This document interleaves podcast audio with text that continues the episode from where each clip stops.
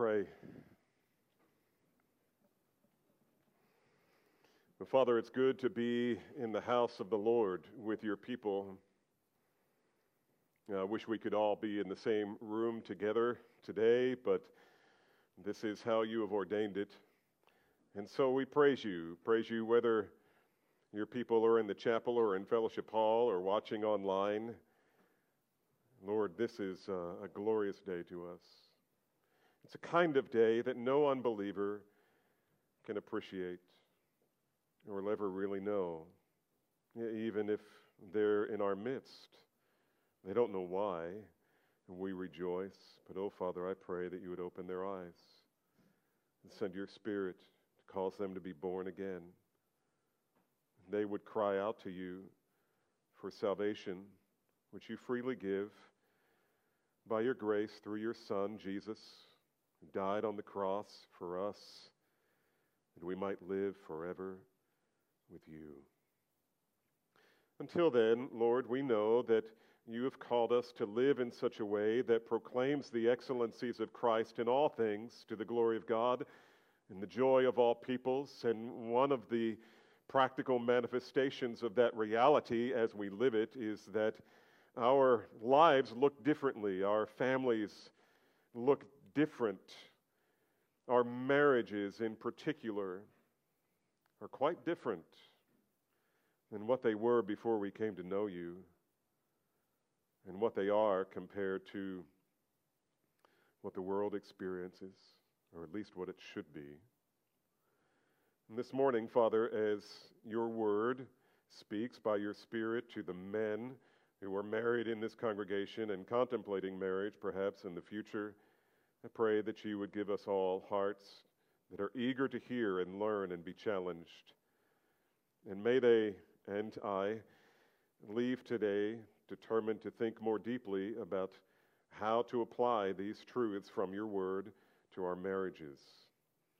And Father, we thank you and we praise you for this moment and ask you, Father, to speak by your word and speak through this unworthy vessel. And we pray it all in the name of our Savior Jesus. Amen. We have been working our way through the book of Colossians, and we came to the part where we're talking about marriage and family. And as I have said before, uh, Colossians, for whatever reason, Paul just decided to put out little bullet statements, whereas the same Apostle Paul in the same jail cell in the same city at the same time decided he would write a letter to uh, the church of Ephesus, and maybe he thought that he didn't write enough in Colossians. And so he's filling in some of the blank spaces. And he expects that that letter will go to Colossae and the Colossian letter would go to Ephesus. And so, as we continue this morning looking at the biblical role of Christian husband, we need to remind ourselves that the whole thrust of Paul's teaching here is that the Christian marriage ought to be different than the non Christian marriage. A Christian marriage ought to be marked by an apparent and obvious joy. The satisfaction and sense of oneness that Adam and Eve lost when they were thrust out of paradise should be reclaimed by everyone who has been reconciled to God by the work of the second Adam, namely Jesus Christ. So I ask, what what disrupts and fractures the unity of a man and a woman besides sin? And what can reunite a man and wife more than forgiving grace? You see, embracing the gospel of Christ is not the same as, as affirming that you believe a set of religious propositions. To embrace the gospel is to agree to a new paradigm for living. Obviously, to embrace the gospel is, first of all, that you lay all of your hope on the Lord Jesus Christ, his righteous life and his bloody death and resurrection on our behalf. But after that, we lean on him. We trust him. We understand that what the gospel now calls us to do is to live a life that is consistent with the gospel we once received. And so to embrace the gospel is to embrace not only salvation for eternal life, but it is also embracing a new kind of life. Having received grace, we now minister grace. Having received forgiveness, we now offer and request from one another forgiveness. Having received mercy, we now grant mercy. Having been saved by sacrificial love, we serve in sacrificial love.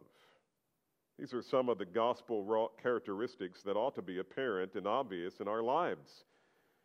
And they ought to be especially evident in our marriages.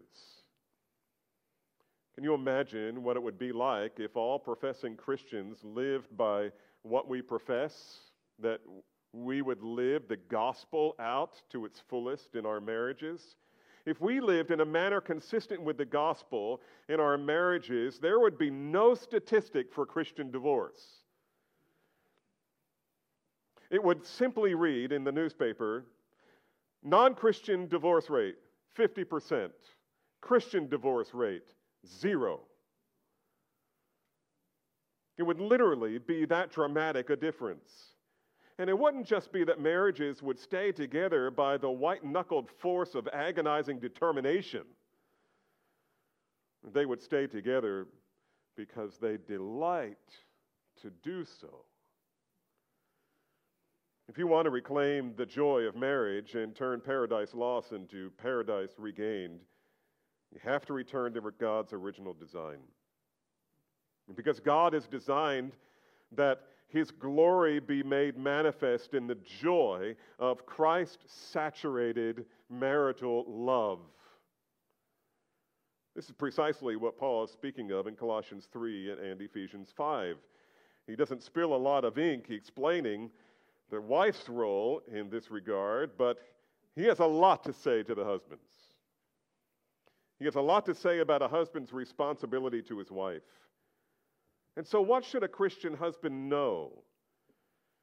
If in a joyful Christian marriage a wife is to willingly rank herself under her husband in honor, how is a Christian husband to relate to his wife? Well, last week we learned that a husband is to serve his wife by loving her like Christ loves the church. And that means he loves her with sacrificial love. It also means that he loves her with purifying love, an attentive love, and a relentless love. Now, you'll remember how Paul calls us to a sacrificial love in Ephesians chapter 5, verse 25. If you're open there to Ephesians chapter 5, look at verse 25, where he simply says, Husbands, love your wives as Christ loved the church and gave himself up for her. And together, we learned last time that a sacrificial love is a love that is modeled after the love that Jesus has for his church, his bride, his people, his wife.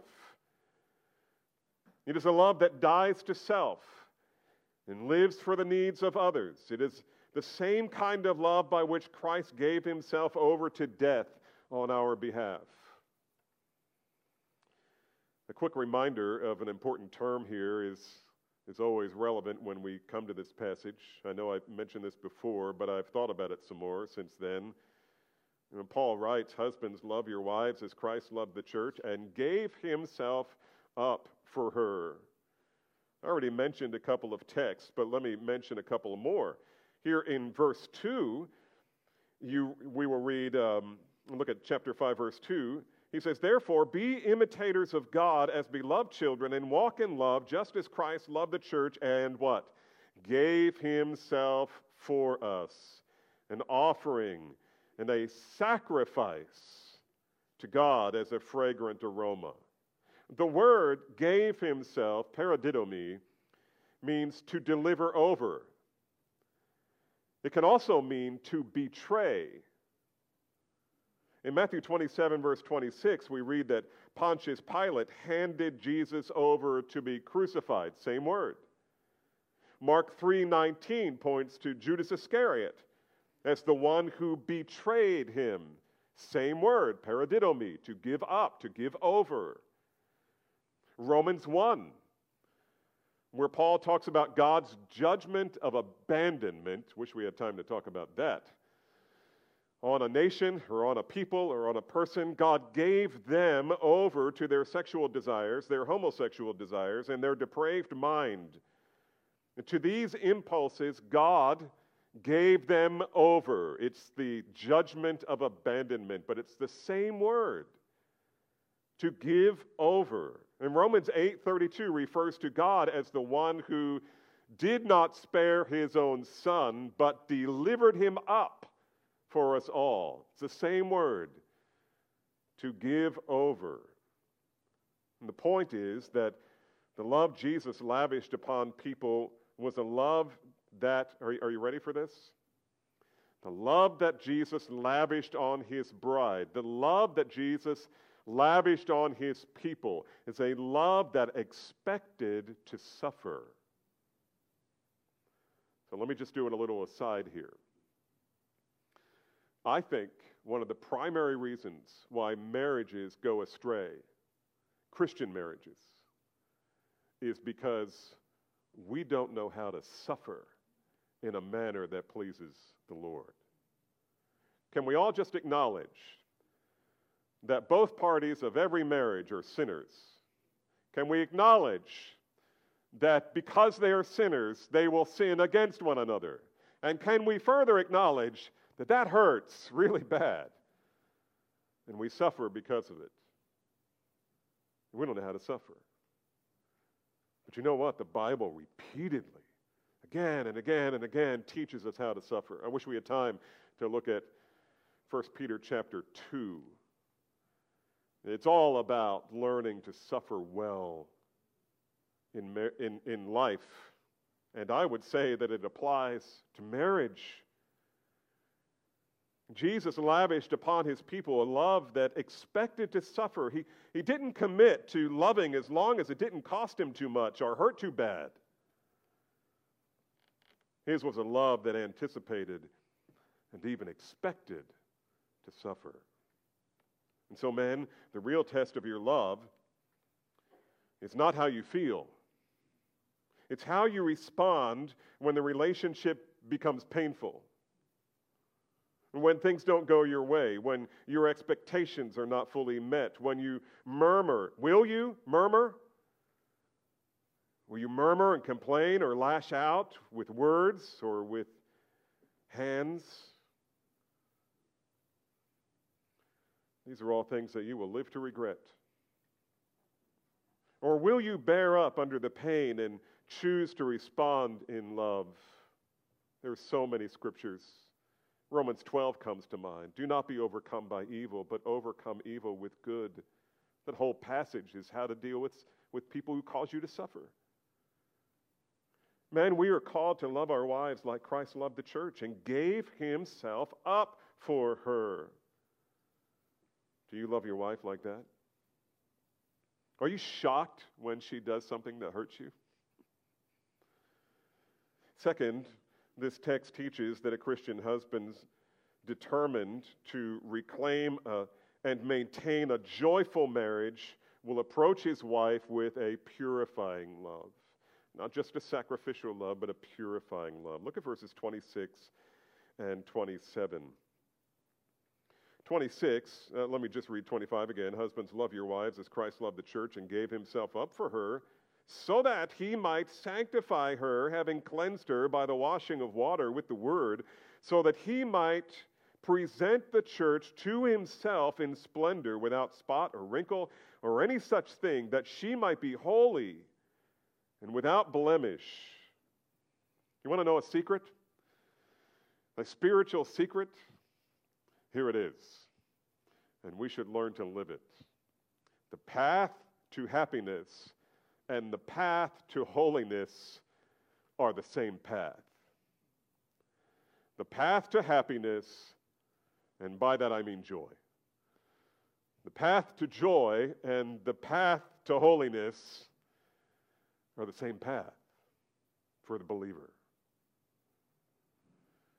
You want a marriage to be the experience of paradise regained, then pursue holiness with her and for her. Be holy and pursue holiness. Banish anything from your life, men, that is unholy, and bring into your family holiness. Holiness that is manifest in your life, your conversation, your habits. You see, the only way Jesus could know the joy of being eternally joined with his bride was by making her holy, even as he is holy. His ultimate act of personal sacrifice was expressly for the purpose of cleansing us and making us, first of all, declaring us holy, and then making us holy. And so when he comes for his bride on the great wedding day of the Lamb, she will be brought forth in all her glory. There is no more beautiful wife than a holy wife. And I could just say to you, young single men who are here, you should be looking for a woman who, who shines forth the beauty of a holy life. Not that she's been perfect. Well, once in a while, someone will ask me, is, is, is it okay? I mean, if I marry, if I marry someone who has a past of unholiness, to which I often respond, well, Jesus did. We are all unholy. Nevertheless, what you should be looking for is not outward beauty. It fades, it goes away eventually. But inner beauty just gets more and more beautiful. Now, I know if she's listening, I'm going to embarrass her when I say this. But if you want a real picture of that, go visit Marge Price. Now, there is a beautiful woman. She's 80 now, and she's mentally sharper than I've ever been in my life. and she loves Jesus the way that I want to.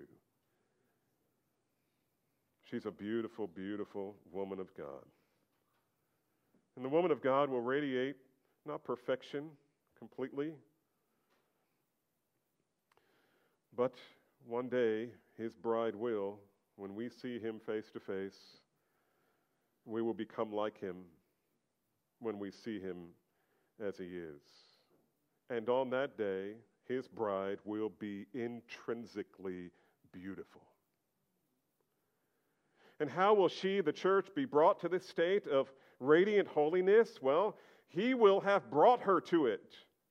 He will have made propitiation by his own sacrifice and applied it through the mediating priestly ministry of justifying, sanctifying grace.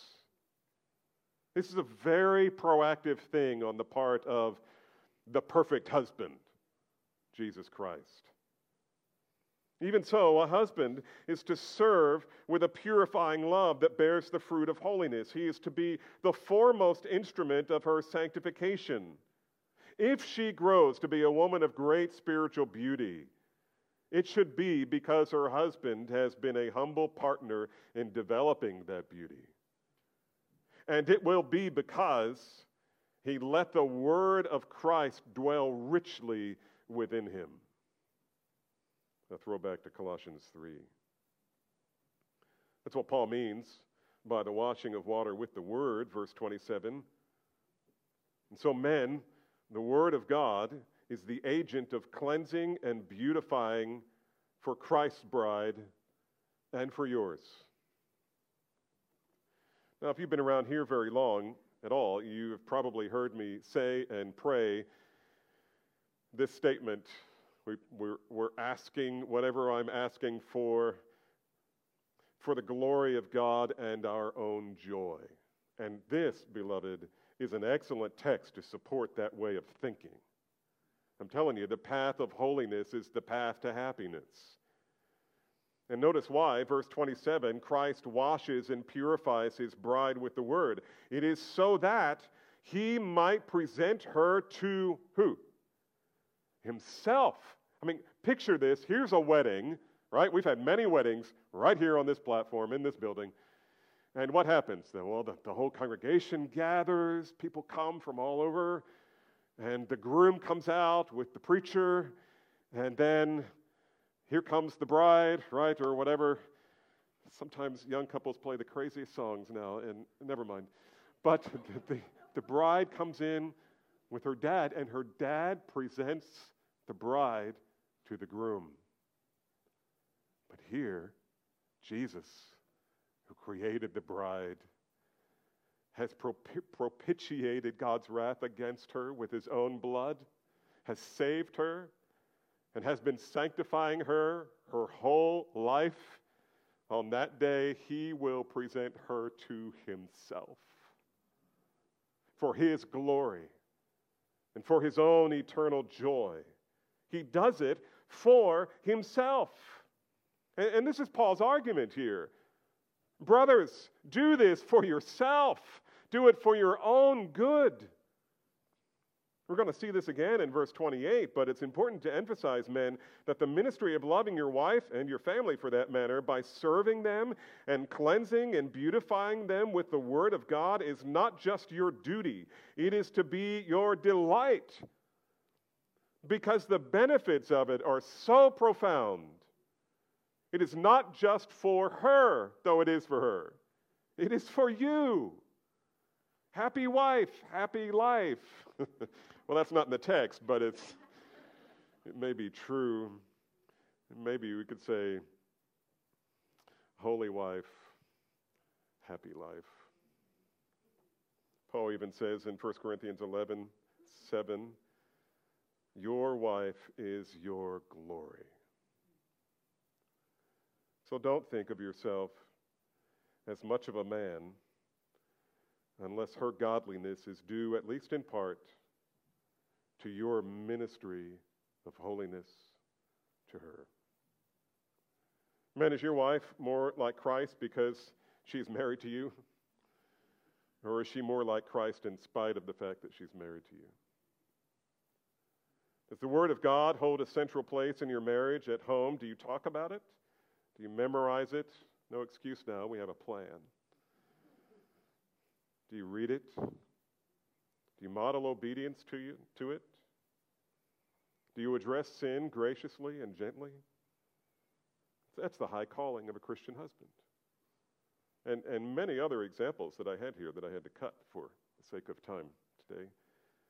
I would just say, men, if your goal is to see paradise lost become paradise regained, love your wife with a purifying love. The third kind of love that God calls us to, men, is an attentive love. Look at verses 28 through 30. Verse 28 says, In the same way, husbands should love their wives as their own bodies. Now, there's he's saying it again, right? As your own bodies. He who loves his wife loves himself. For no one ever hated his own flesh, but nourishes and cherishes it just as Christ does the church, because we are members of his body. When Paul, when his readers in Ephesus and the surrounding Roman provinces, including Colossians, would read these words for the first time, they would no doubt be shocked I mean, they all came out of paganism. Everyone was a first century Christian. And most of them were first generation Christians. After all, I mean, this is the, the, the difference is, is stark. It was revolutionary. I mean, the Roman husband was the god of his household. The family existed to serve him. And no one was expected to be more attentive to him than his wife. What's more, if she didn't perform to his liking, he could do away with her and get himself a new wife who would worship him as he wishes. By the way, man, if you live in such a way that is constantly demanding your wife serve you, you are in essence calling her to worship you. This is idolatry in the extreme. But it's not so. It's not that way with the Christian marriage. The calling of a Christian husband is to die to self and live for the one that he loves. He is not to be the God of his home, he is to be the chief servant, even as he leads.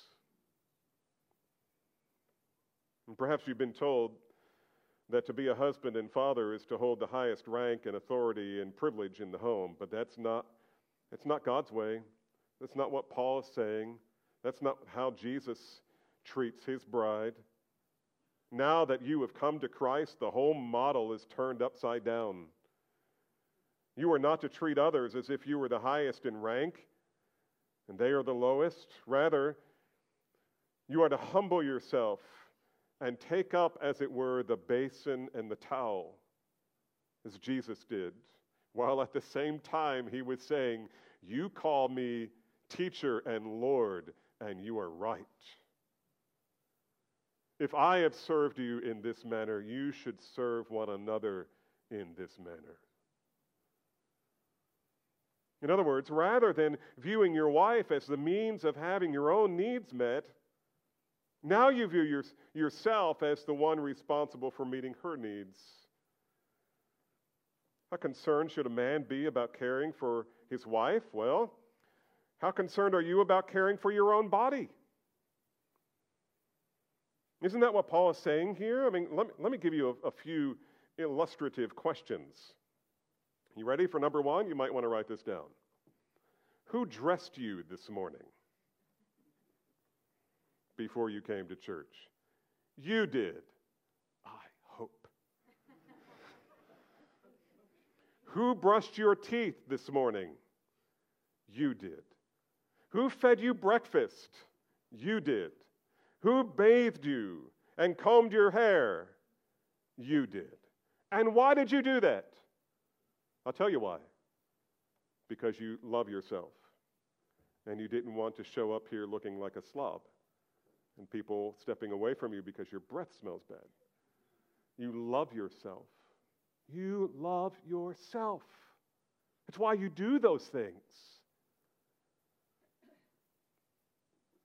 You care more about how you look and how your breath smells and how your hair appears and how hungry you feel than, any, any, than anybody else does. You go to great lengths to make sure everything that needs to be done for you gets done. You make significant sacrifices, even in, in, in time and money, to attend what you need. In other words, I mean, this is, this is the definition of love. Remember the definition? It's got a little twist on it here because you're doing it for yourself, but here's the definition as we've heard it 10,000 times here, and I know you're sick of hearing it. But to love is to give what I have that you need because God wants me to, no matter how I feel. To love is to give. John 3:16, for God so loved the world that he what? He gave. To love is to give what I have that you need because God wants me to no matter how I feel. And that's the kind of love you lavish upon yourself before you come to church or go to the office or take your girlfriend out on a date, or that'll be the last date if you don't.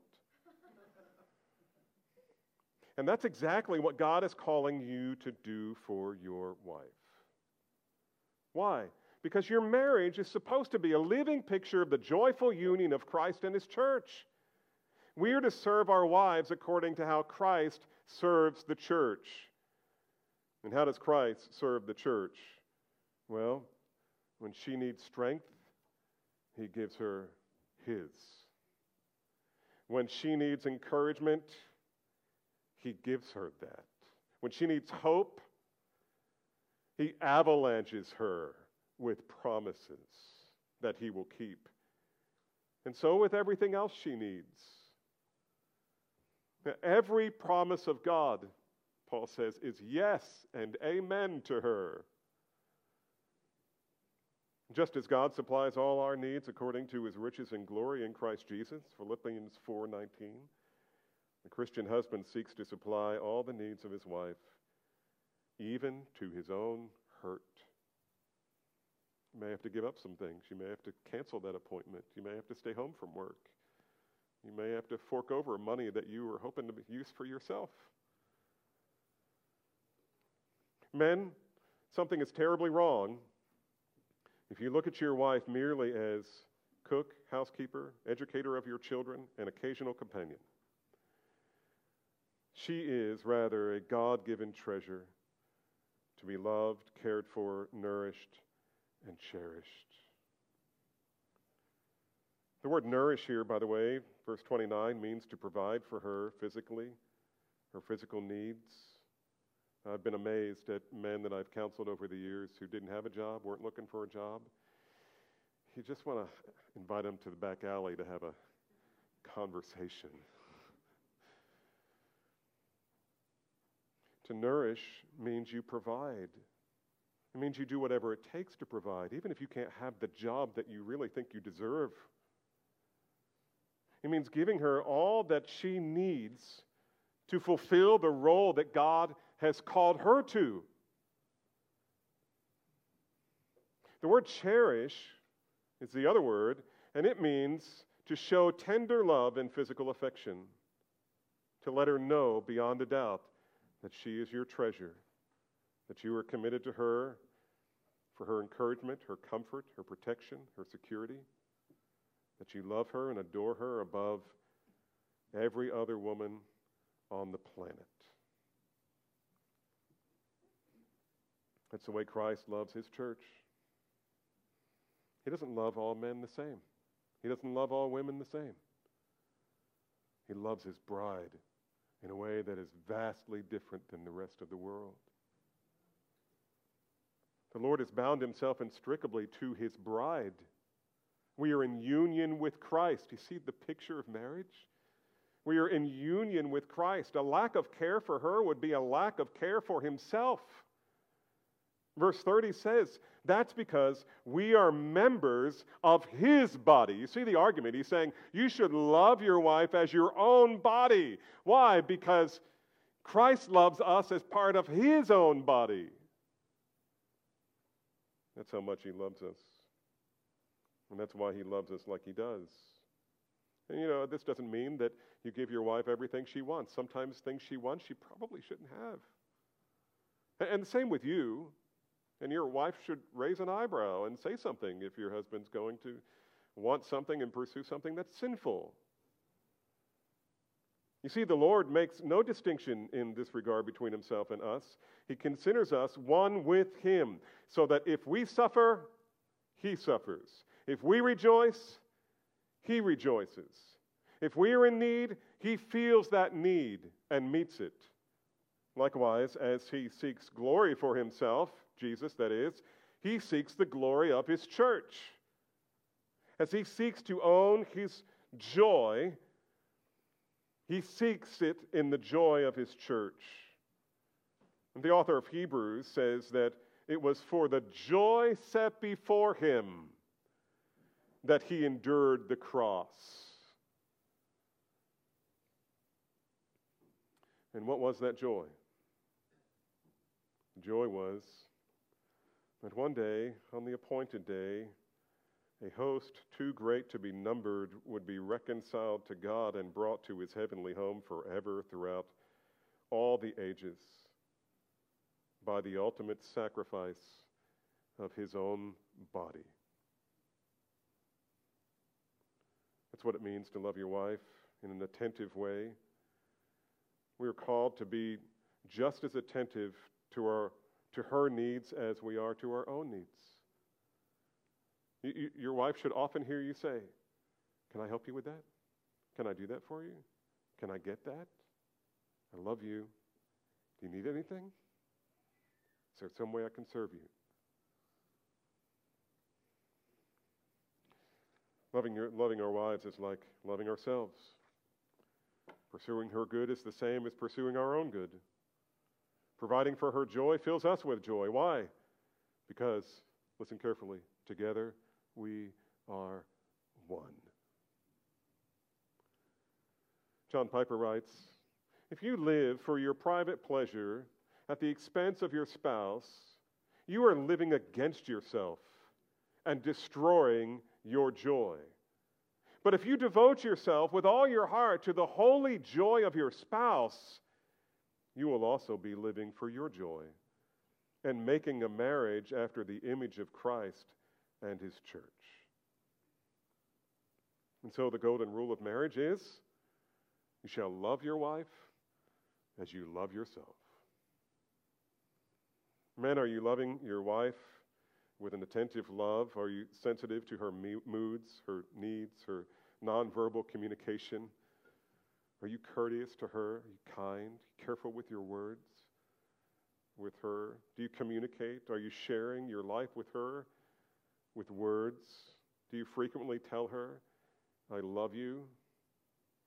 Prof. Hendricks at Dallas Seminary said he, he had access to professional football players and he was counseling one who was having stro- uh, trouble with his marriage. And he said, um, So, your wife says that you never say to her, I love you. And he said, I said it at the altar. If anything changes, I'll let her know. That should not be our modus operandi, man. Are you providing for her needs? Are you doing your best to provide a nice home environment for her to work in? She has a tremendously challenging assignment from the Lord. Are you sensitive to that? Or are you only sensitive to the challenges you have? Are you taking it all seriously? These are all ways to approach your wife with an attentive love. Finally, God calls us not only to a sacrificial love, a purifying love, and an attentive love, He also calls us to a relentless love. Look at verses 31 through 33. Therefore, a man shall leave his father and mother, he's quoting Moses here, and hold fast to his wife, and the two shall become one flesh.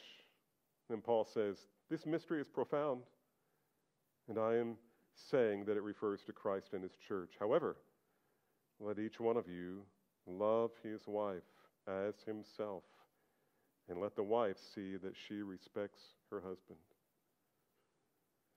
Men, if you desire to see paradise lost become paradise regained in your marriage, you need to love, live, love your wife with a relentless love. In these three verses, Paul is addressing both the unity and the permanence of marriage, and really the exclusivity as well. He takes, he takes us all the way back to Genesis to make his point. I mean, after creating the first man and the first woman in the paradise of Eden, God calls them to a one flesh relationship, a unity that is more intimate and more permanent than any other relationship to a man or woman, including their own parents. In fact, in God's mind, to enter into a one flesh relationship of marriage means to be both the beginning of one union and the dissolution of another.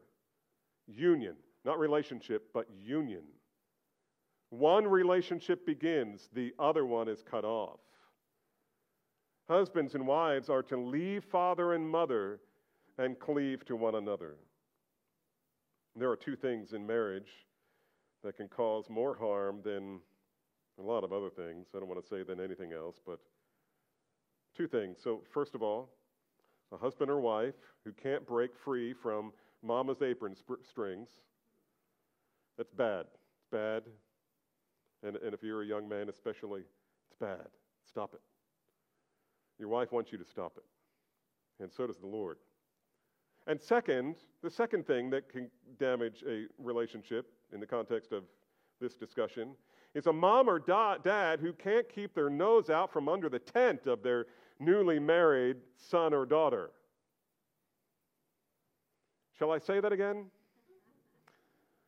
Moms and dads, keep your nose out from under the tent of your married son or daughter. If they want your counsel, they'll ask for it. If they don't ask for it, just smile and give them hugs, even if they desperately need counsel and they're not getting it.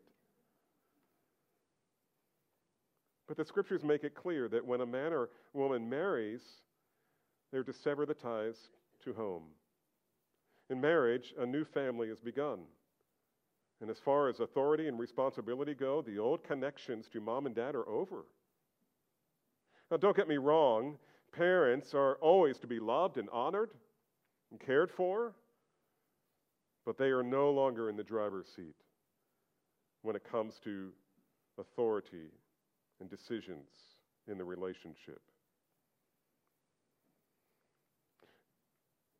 On the day a couple is married, the lines of loyalty and devotion shift from father and mother to husband and wife. They each sever one set of ties and establish a new one. In fact, the new loyalty is henceforth stronger and more binding than the old one ever was. And not just to parents, but to children as well. Eventually, you'll have children. And this is another issue in marriage that causes problems. When you're more devoted to your children than you are to your husband or to your wife, it's a damaging thing. I've many times told my children, um, I am raising you to leave the home and not stay in it.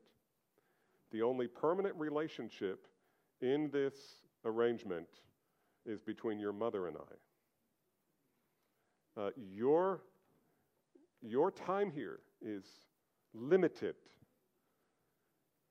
and short. and you may come back, but that should be short as well.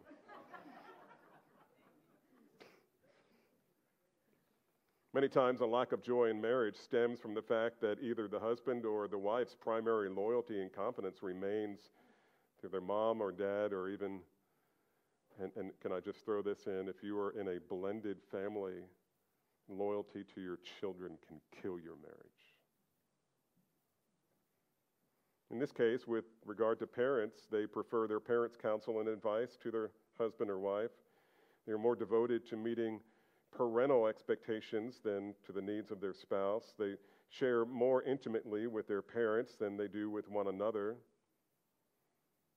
And this is almost always a cause of resentment, alienation, and conflict, not to mention bitterness. But that's not the way God designed marriage to function. To leave means to sever those old lines of authority and responsibility. To cleave means to glue or cement yourself permanently to your mate for life. For life. For what? For life, as long as you both do live. It means that no matter how difficult life becomes, you never run home to mama. You never complain to your parents about the behavior of your mate you continue to pursue your mate with a relentless love. Now, that doesn't mean that you shouldn't seek out counsel from someone who can give you biblical advice. But that probably shouldn't be your mom and dad. It ought to be someone who can have an objective view. How relentless should your love for your wife be, men? It should be as relentless as Christ's love for his church. Have you ever considered how much sin and grief the Lord has to put up with with unfaithful people like me and you? Imagine if he, if he cut and ran the first time we did something hurtful or sinful against him. And yet the thought of severing the relationship never crosses his mind. Romans 5, Paul says, Even while we were yet sinners, Christ died for us. Your wife is a sinner. You ready to die to self for her, even though she sins against you? That's the call. Even while we are belittling him, he gave his life for us. Even when we are unfaithful to him, he remains faithful to us. That's a relentless love. In Romans 8, Paul asks, Who shall separate us from the love of Christ? Shall tribulation or distress?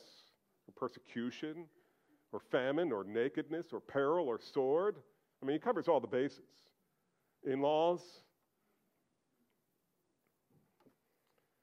No, in all of these things we are more than conquerors through him who what? Who loved us. It is a love that is permanent and unwavering, no matter the circumstances. I'll give you an illustration. My time is gone, but this will be the last thing. Several years ago, Robertson McQuilkin wrote a book called A Promise Kept. McQuilkin had been the president of Columbia University, prestigious school. He had been the president for decades, but something happened. When his wife's Alzheimer's reached its peak, he chose to give up his very successful career to serve his wife. Let me just tell you how he tells the story, okay? this, is, this is quoting him now. Eventually, I had to approach the Board of Trustees with the need to begin my search, or their search, for my successor. I told them that when Muriel needed me full time, she would have me. When the time came, the decision was firm, and it didn't take any heavy duty calculations.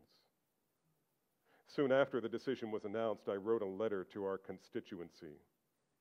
Here's what his letter said 22 years is a long time. And how do you say goodbye to friends you do not wish to leave? The decision to come to Columbia was the most difficult I have ever had to make. The decision to leave 22 years later, though painful, was one of the easiest. Let me explain. He writes My dear wife, Muriel, had been in failing health for about 12 years. So far, I have been able to carry both her ever growing needs and my leadership responsibility at Columbia.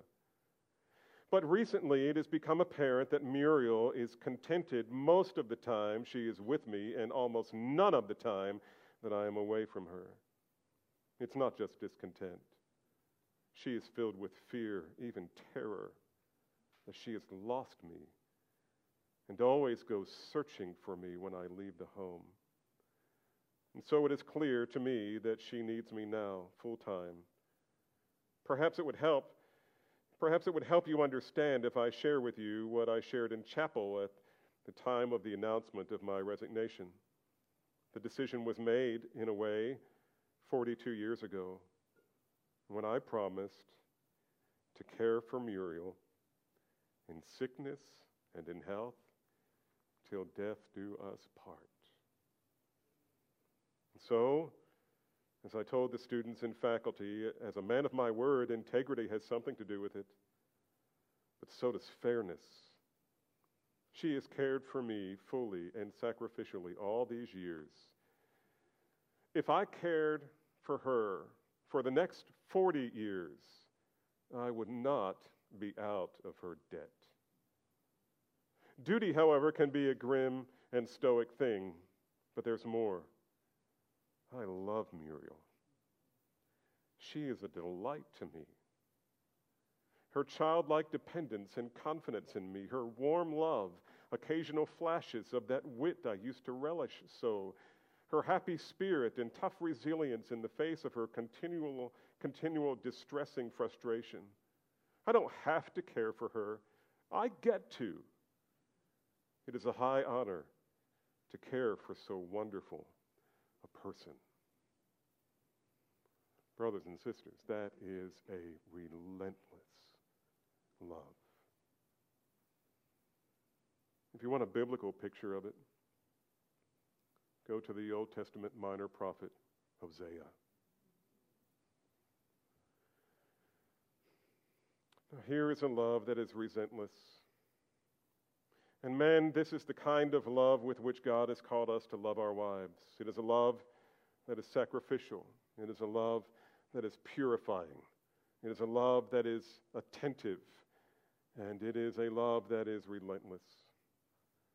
It is a love that we cannot offer our wives if we are not living a life that is filled with the Spirit. But it is the kind of love that will fill our homes with joy And it's the kind of love that will reveal to the world and to our children how much Christ loves the church. Man, do you want your marriage to move from paradise lost to paradise gained, regained? Then love your wife. Don't insist that she love you. Love her. Love her as Christ loved the church and gave himself up for her. My dear friends, let it be known once again that Christians proclaim the preeminence of Christ to the world in this way by how we follow and how we lead. Let's pray. Lord, we know that on our very best days, as we are pursuing these things, we will, we will never be perfect, even as you are perfect. And yet, is, yet, Lord, we know that you don't expect us to be perfect. You just expect us to be growing and repenting and growing and repenting and growing and repenting. And somehow your word tells us that is pleasing to you. And so may we be found faithful, O Lord. Every man in this room who is married, loving his wife. No better way to love your children than to love your wife. No better way to show the world what God is like than to live in a life, live in a marriage that is that redounds and shines forth the glory